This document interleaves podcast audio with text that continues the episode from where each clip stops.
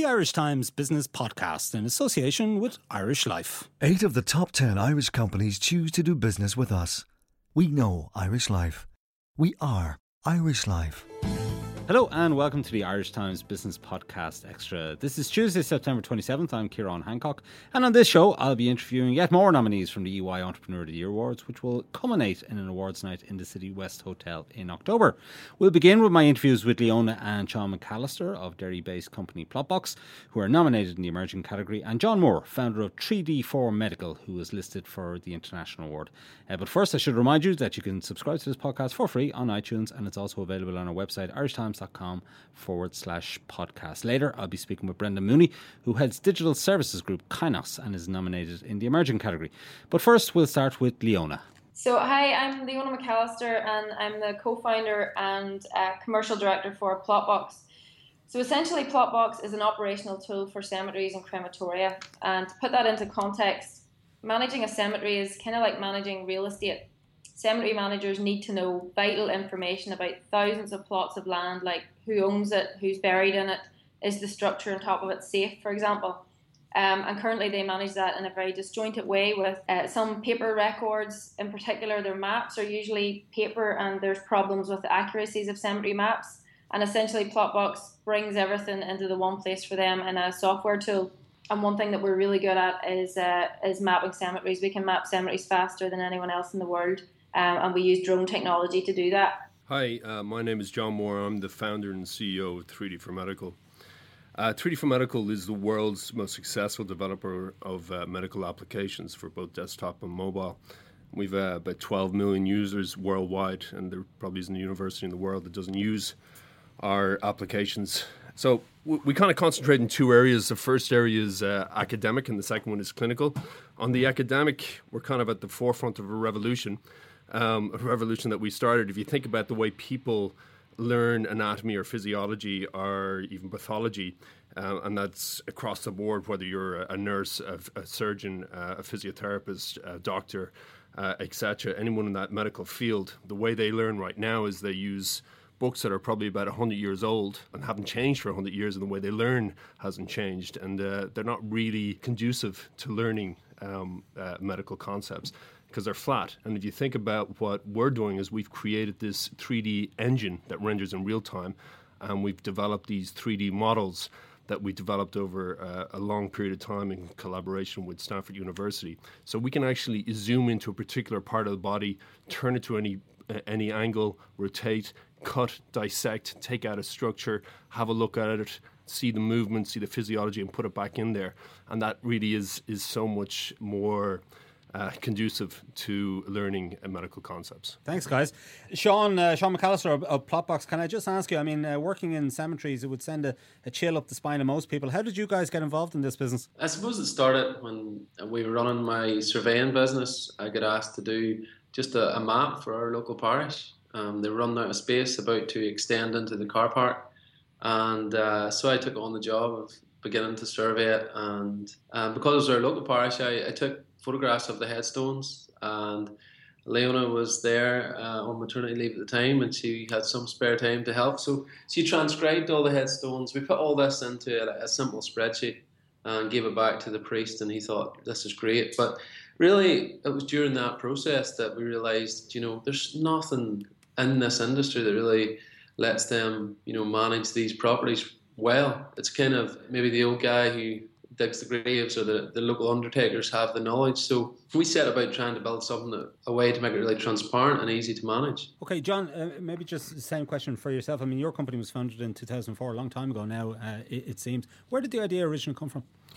Well, actually, we started off in the stock imagery domain. So what we did is, uh, at the time, uh, uh, Jerry Kennelly and Stockbytes had done very, very well um, and just sold their company for 136 million. So uh, we were very motivated by uh, by, by making money. But w- we saw there was a, a gap in the market for really good quality medical images and animations.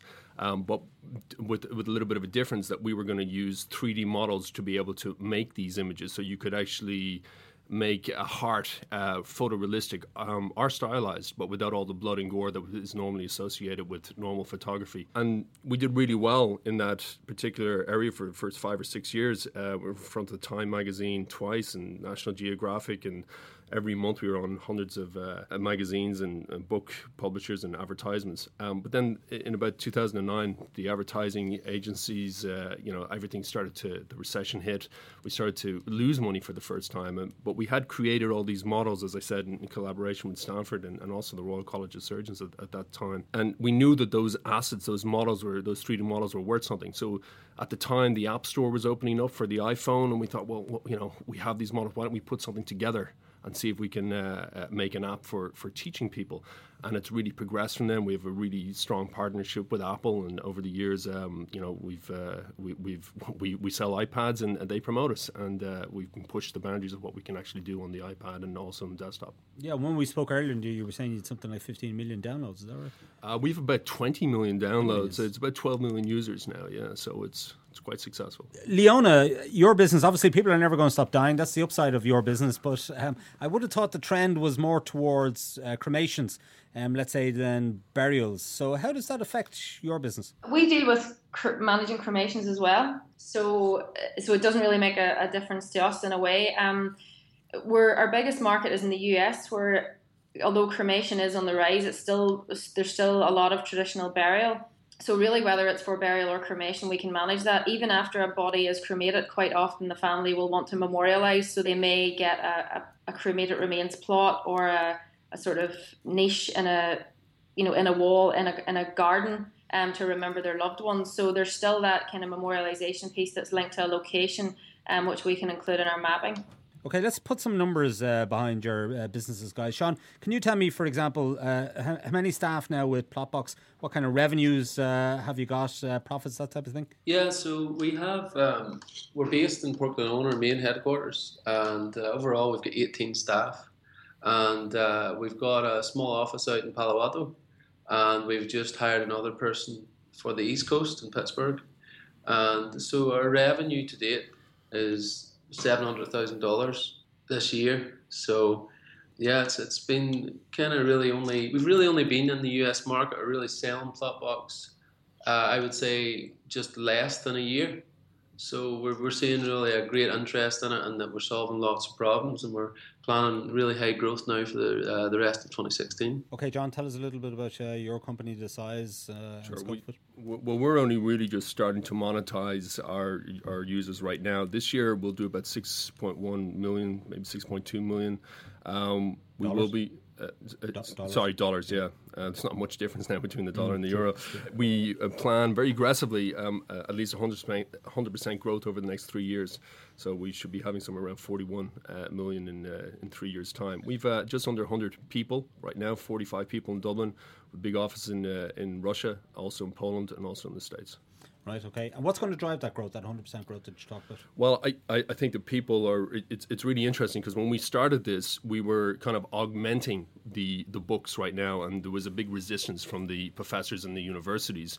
Um, they didn't want to change what they've been doing for 100 years. So we augmented it. So, in other words, that we infiltrated it through the students themselves, so they would use it with their books. But actually, our new technology, which has just come out in the last uh, six months, we've had incredible success. We're already probably about 300% up on, on what we were uh, doing three months ago, um, and we're infiltrating from the top down. So the universities and the uh, the uh, professors are taking it on. We already have hundred pilot projects signed up in the top universities in the states in the last three months. So it, there's this critical mass going to this way of learning. We actually firmly believe in the next three years that people will look back and they'll go, "How did anybody ever learn using these flat textbooks?" Yeah. And what about competition? Because it seems like such an obvious thing to do, and especially in this digital age that we're living in at the, at the moment. So, uh, what's your competition? Our main competition is the books. That's really it. We're trying to. That's the that, that's the big thing. The, but that's the, the, old technology. Yeah, absolutely. But that's really it, and we're changing that. There are there is another company, but they're really uh, several years behind us. We're we're really based on innovation, and every time they come out with something, we're already two years ahead. And you know that's that's yeah. the way we. Okay, Leona. Um, there's a, a conversation as to whether entrepreneurs are made or born. Uh, what, what's your take on it? Um, it's a good question because to be honest with with myself and Sean, I would say that Sean would be more of a, a born entrepreneur, and, and I would be be more of the the made one um, that's kind of fell into this. I don't know that I would have originally had the, the kind of confidence or the risk taking, uh, that natural risk taking that um, that Sean would have.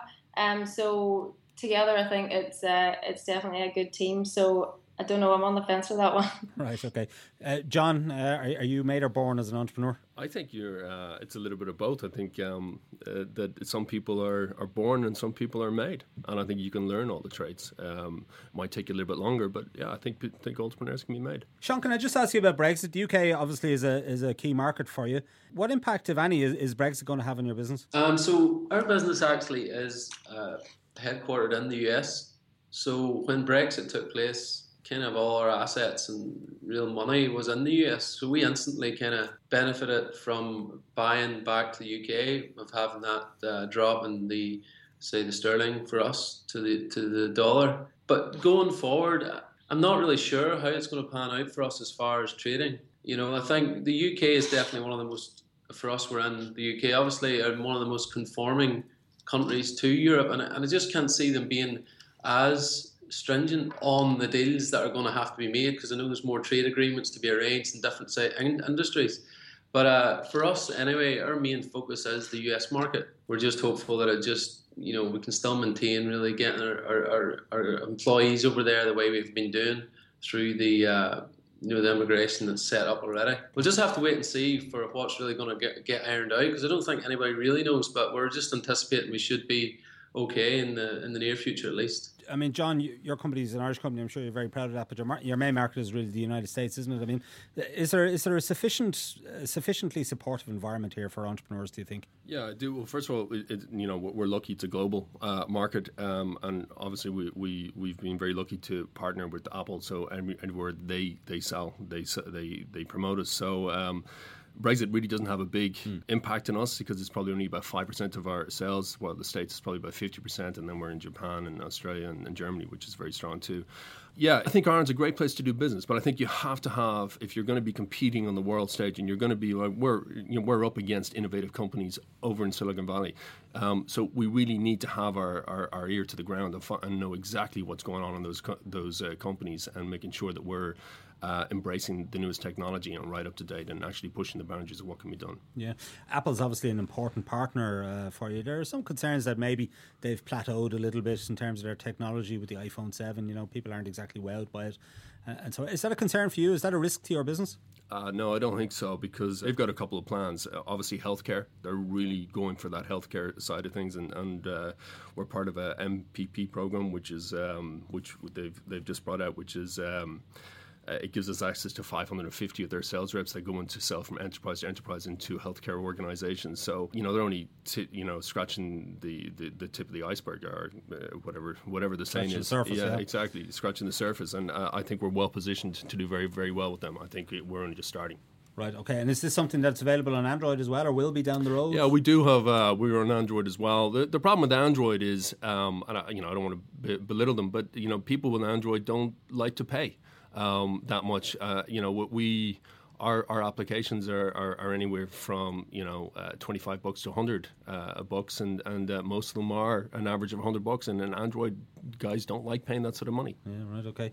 Um, leona tell me where do you see your business in five years time? Uh, i would like to see plotbox in cemeteries and crematories all around the world. Um, as well as that we've it's a multi-sided platform for us. So whilst we are the operational tool to help the cemeteries manage what they need to do um, and do that more efficiently. We're also being able to turn out the deceased records that Plotbox holds out to the genealogy market, which opens up a whole new market into e-commerce for like flower deliveries and and um, sort of memorializing the loved ones so that you see more than just looking at a, a headstone. So um, we've got lots in the technology roadmap um, and that we can kind of layer onto the core engine that we've built. So I see a very um, exciting a few years ahead for us. And is this something, if those growth plans come to fruition, is this something um, that you see being acquired by a bigger player, perhaps, or uh, do you see yourself as an acquirer? Absolutely, it could go either way. I'd say that we certainly could, um, in the next five years, um, be thinking of acquiring some other companies, um, and ultimately there's there's quite a lot of different industries um, from whether it's a genealogy play or or a enterprise software. There's a lot of companies that would be interested in the kind of data we're collecting and the kind of company that we're growing to be. John, what's your long term plan for 3D4 Medical? I mean, do you still see yourself owning it in five, ten years' time? Will it be double, three times the size? Are you going to acquire? be acquired? Yeah, well, for us, you know, we'll, we'll take every, uh, you know, as it comes, every step as it comes. We're really at the cutting edge. We're in the we're in the front of a wave right now. Uh, we're doing a lot of work in um, VR and AR.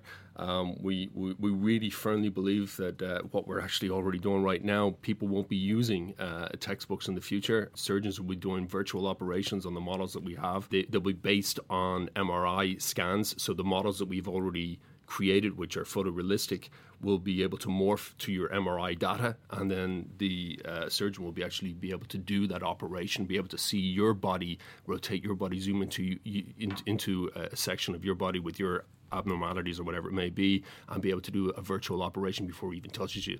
So you know we're only just starting. We, we just see the future. This could be just uh, absolutely huge. Wow, Leona and Sean, uh, whoever wants to take this uh, particular one, but just finally, What's your top tip uh, for budding entrepreneurs? I, I would just say, like, if you definitely have, if you have the vision to do something, I would just say go for it. You know, you have to listen to as many people along the way and really take what a level of expertise you have they have on to what suits your business. But I would just say go for it and believe in yourself as number one, and uh, you know, take as much advice on board, but just you know keep doing what you believe because you started it for a reason. You know, you're the one that had the spark and sometimes it just takes you to keep driving that forward when especially times get hard that's when you're going to get tested john your top tip for budding entrepreneurs i, I yeah, absolutely agree with what sean said there i think it's without sounding too much like nike just do it i, I, I really think that uh, just getting out there and doing it and learning as you go along um, and try to surround yourself with, with, with clever people. John Moore and Leona and Sean McAllister, thank you for joining us and good luck on the awards night.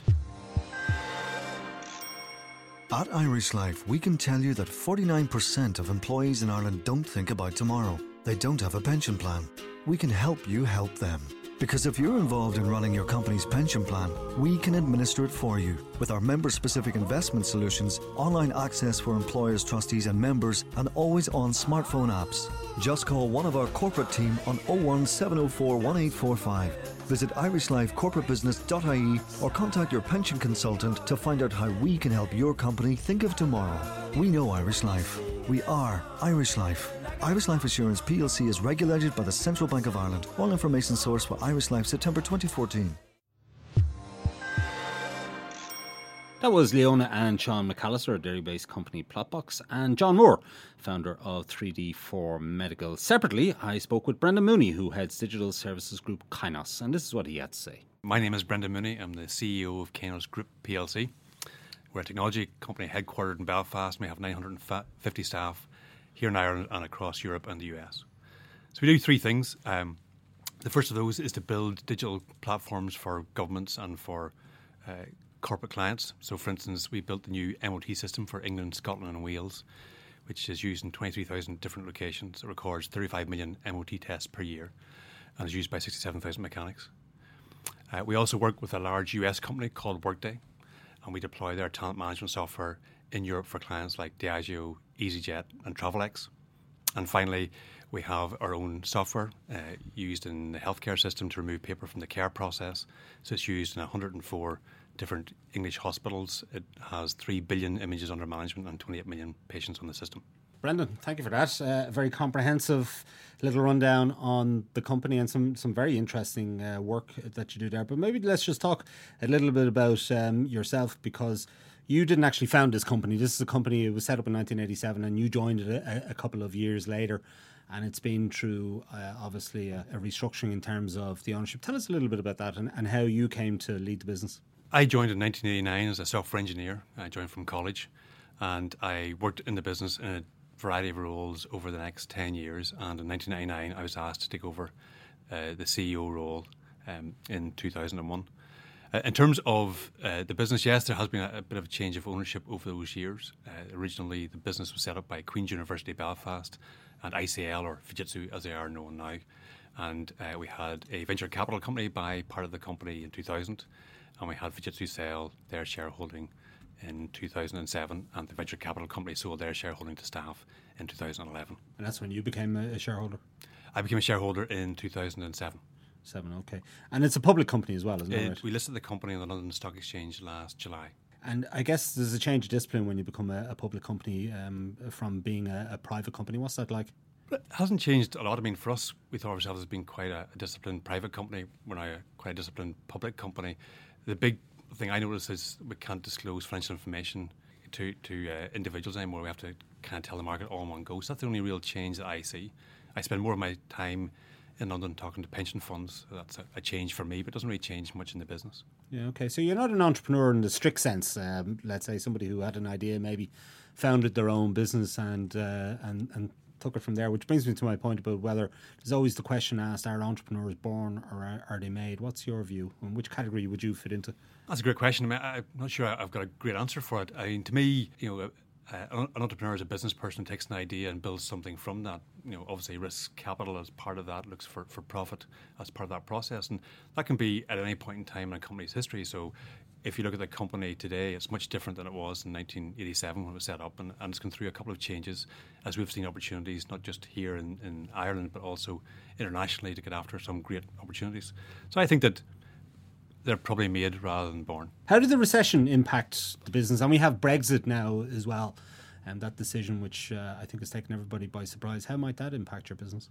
Well, I think starting off with, the kind of the recession back in 2009, 2010. I mean, for us, you know, being Irish focused and, and having many big Irish banks and Irish insurance companies on our books, it was a, a difficult time, uh, unsettling time. We had six quarters of revenue decline, but we were, I say, well managed, so we were able to keep everybody employed and keep profitable, and then look for opportunities to grow, and that's what we did, and that's why, if you look at the business today, that's why we've been successful. In terms of Brexit, I think it's too early to tell. We have a decision at the end of June. We've had two months of kind of parliamentary recess. We're now of get, everybody's back to school and, and uh, the parliament's back in, in session. So I, I think we'll get a better view over the next period of time. I think it's probably not as bad as people thought. Certainly, the economy has not collapsed since the result at the end of June. Uh, but it's disappointing, you know, as a somebody who thinks of themselves as being a you know, a UK citizen, an Irish citizen, you know, a global citizen, to see the UK decide to leave is disappointing. So much of the economy in Northern Ireland, of course, is based around the government or public services. Uh, there's quite a small private sector compared to, let's say, other markets. How difficult is it then for an, a company based in Northern Ireland to make its way, particularly on the international stage, given that kind of backdrop? No, I, I think that uh, Northern Ireland and Ireland has, has great assets. I mean, I think the, the people are, are the greatest among those. I mean, you've got lots of very skilled people with a great education system, north and south, and people who are very willing to, to work hard and, and to travel and, and to be fun to work with, which is important as well.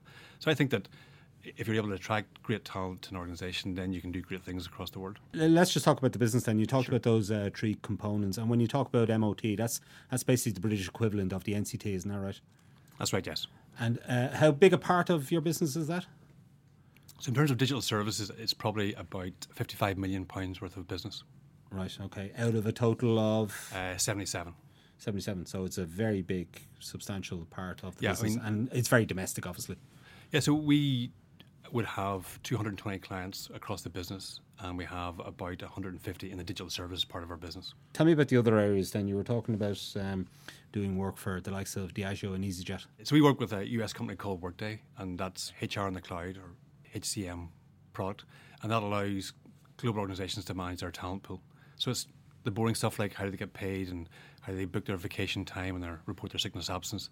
But the really interesting stuff in that platform is about how you develop talent. So how do you make sure that you're training somebody at the right time, that they can utilize those skills after they come off the training program because you assign them to the right role that they can develop it. So I, I find that very intriguing, both in terms of being a partner to Workday, but also how we use that software internally ourselves to develop the talent of our own staff. Right. And the third leg? Third leg in healthcare, um, which is again, it's a really interesting business to be in. Uh, slightly challenging in the UK because there's a lack of funding in the marketplace at the moment because most IT projects are co-funded by government as well as by the hospital trust themselves. Uh, but you're working with some really dedicated healthcare professionals who are looking to, you know, get rid of paper from the, the healthcare process to focus on the patient and, and giving them great outcomes as opposed to trying to fill out forms or finding forms on their, on their desk. It's quite diversified, isn't it? I mean, they're three se- very separate uh, entities, if you like, um, that you're working on, which is slightly unusual, I would have thought, for a, a public company these days. Well, I quite like the diversity. I mean, uh, the reality is that business does not move in straight lines, um, which knows you might want to put that on your little growth charts. So for us, you know, we see parts of our business surge ahead, parts of it be quieter, kind of year to year. So um, you know, right now, I'm, I'm very pleased that we have a, a diverse kind of geographic, sectoral, and, and product focus. Yeah. And where's the growth? Because I, I note that you've had compound growth at 33% in each of the past four years. But where where where is that growth uh, coming from? What's the growth opportunity for the company, let's say, over the next five years? So the growth opportunity is across all three parts of the business. That's why we're, we're excited by all three of them. Um, you know, we've doubled the business in size over the last three years. We believe we can do the same again over the next three. So it's a particularly exciting time to be part of, of the company. And in terms of ownership, always see yourself as a public company, or, or do you think at some point maybe some bigger rival, maybe an international company comes knocking on your door and might might look at a, a takeover? It's for those big companies to come knocking mm. on our doors. I mean, I, I guess whenever we decide to list the company on the stock exchange, we were thinking about over the next 10 and 15 years. Uh, I guess we're probably driven by the fact that we don't want to be part of something else. You know, there's no reason why a Irish company can't be a global IT player. You know, there's no law which says they have to be, you know, headquartered in the west coast of the US or the east coast of the US or uh, in France or Germany or India or uh, in, in, Japan. So you know, why not have a global IT services business based in Ireland? Just in terms of Brexit, I mean, does that change the dynamic for you at all as a public company and where you're based, or do you think you can continue to be based uh, in Northern Ireland and, and, continue to have that kind of growth as well? I, mean, I think that in terms of I mean, our immediate reaction is one of caution in that it's a monumental decision and we don't know what that might mean in the future. The early indications from all our customers are that nothing has changed. And what we're doing for them is critical and they want to keep going, possibly slightly faster for some of our government clients because they want to be done before Brexit begins to uh, impact their their business. Now, you've been CEO since 2001. You've been with the company nearly 30 years. I mean, how do you stay fresh in the job? How do you how do you ensure that uh, you know things don't go stale? Uh, how do you keep your enthu- retain your enthusiasm for the role? Well, I mean, we've got I mean some fantastic colleagues in the business. You know, so you look at the age profile of our business. So a quarter of our workforce is 25 or under. A quarter is aged 26 through 30, and, and a quarter is aged uh, 31 through 35. So that's a, a, very dynamic, very vibrant community all by itself. And there's a, a, quarter like myself who are over over 35. So I find it very easy. You know, they're full of enthusiasm and uh, ambition. So it's just a matter of, of, staying close to those guys. And is it a case that have you got a succession plan? Is that something uh, the company thinks about? I mean, you know, touch wood. I'm touching the table here now, listeners. Um, uh, but if you were to walk in front of a bus, uh, hopefully this doesn't happen. But if you were to walk in front of a bus, uh, is there somebody to step into your shoes? Is that something that uh, a PLC such as yourself thinks about? Yeah, I mean, it's it's funny. It's, it's, the scenario everybody talks about is what happens if you get hit by a bus. Um, I'm very conscious about staying away from, from buses. And given general. that you don't drive, this is a, or at least you can drive, but you don't have a car. I this is something that might actually happen to. Yeah, I mean, uh, so absolutely, succession is really important, private or public. I think that you always have to have a plan. What, what happens if somebody's not uh, available for a prolonged period of time? That can happen through ill health. Um, as well as uh, they being hit by the bus. So we have an active succession plan uh, not just for myself, but across the entire leadership team in the company. And we look to develop people who join uh, into those roles. I have to get you to explain to listeners. You must be the only CEO that I know who can drive but doesn't have a car. Uh, and goes everywhere on the bus and, uh, or the train. Yeah. Tell us, tell us about that. How does that work? Last year I had a car. Was 2011, and I drove two and a half thousand miles in a full year, including down to a funeral in Castletown, Berehaven, uh, which was 800 odd miles one trip. So I thought I could do without the car and i see how that happened.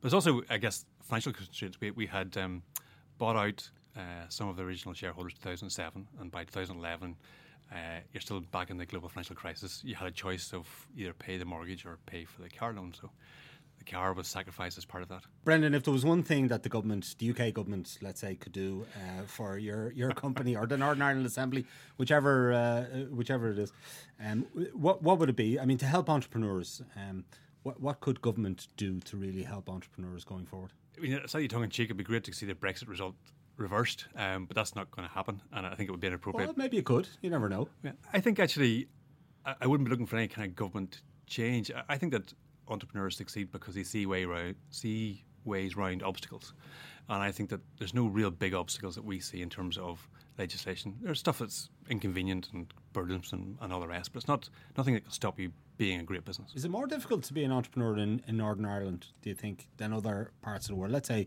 the Republic or mainland Britain or America. Uh, etc., because the public sector, because government is so dominant in the economy? I don't know if that's the case. I think that certainly there are different parts of the world where it's easier to do business. So it's easier to do business in the US. It is easier to do business in the UK than perhaps some other European states. But that's a function of the, the buyers and their buyer behaviour rather than, than by government. But I, I don't see any constraint about being an entrepreneur from, from Northern Ireland. Okay, now finally, your top tip for budding entrepreneurs, what would it be? Oh, gosh. Um, I think perseverance. I, mean, I think that the reality is that you will come up with ideas, and some people will say it'll never happen, and it may well be that they're right. But unless you try really hard, you never know if they're right or you're right. And you were saying to me earlier there is a fine line between confidence and complacence. Mm-hmm. Um, so maybe that's something they need to be uh, mindful of. Yeah, I think it's it's not just budding entrepreneurs, but you know every business has to be conscious that the market they're in today can change. It can change quite dramatically, and you know we've all seen case studies for Nokia and Kodak and how they've kind of gone from being leading lights to being uh, you know, out of business in the case of Kodak. So I think that that's true for absolutely every organisation. Okay, that's it for this week from the Irish Times Business Podcast Extra. We'll be back with our regular show on Wednesday when we'll be looking at issues facing the Irish tourism industry.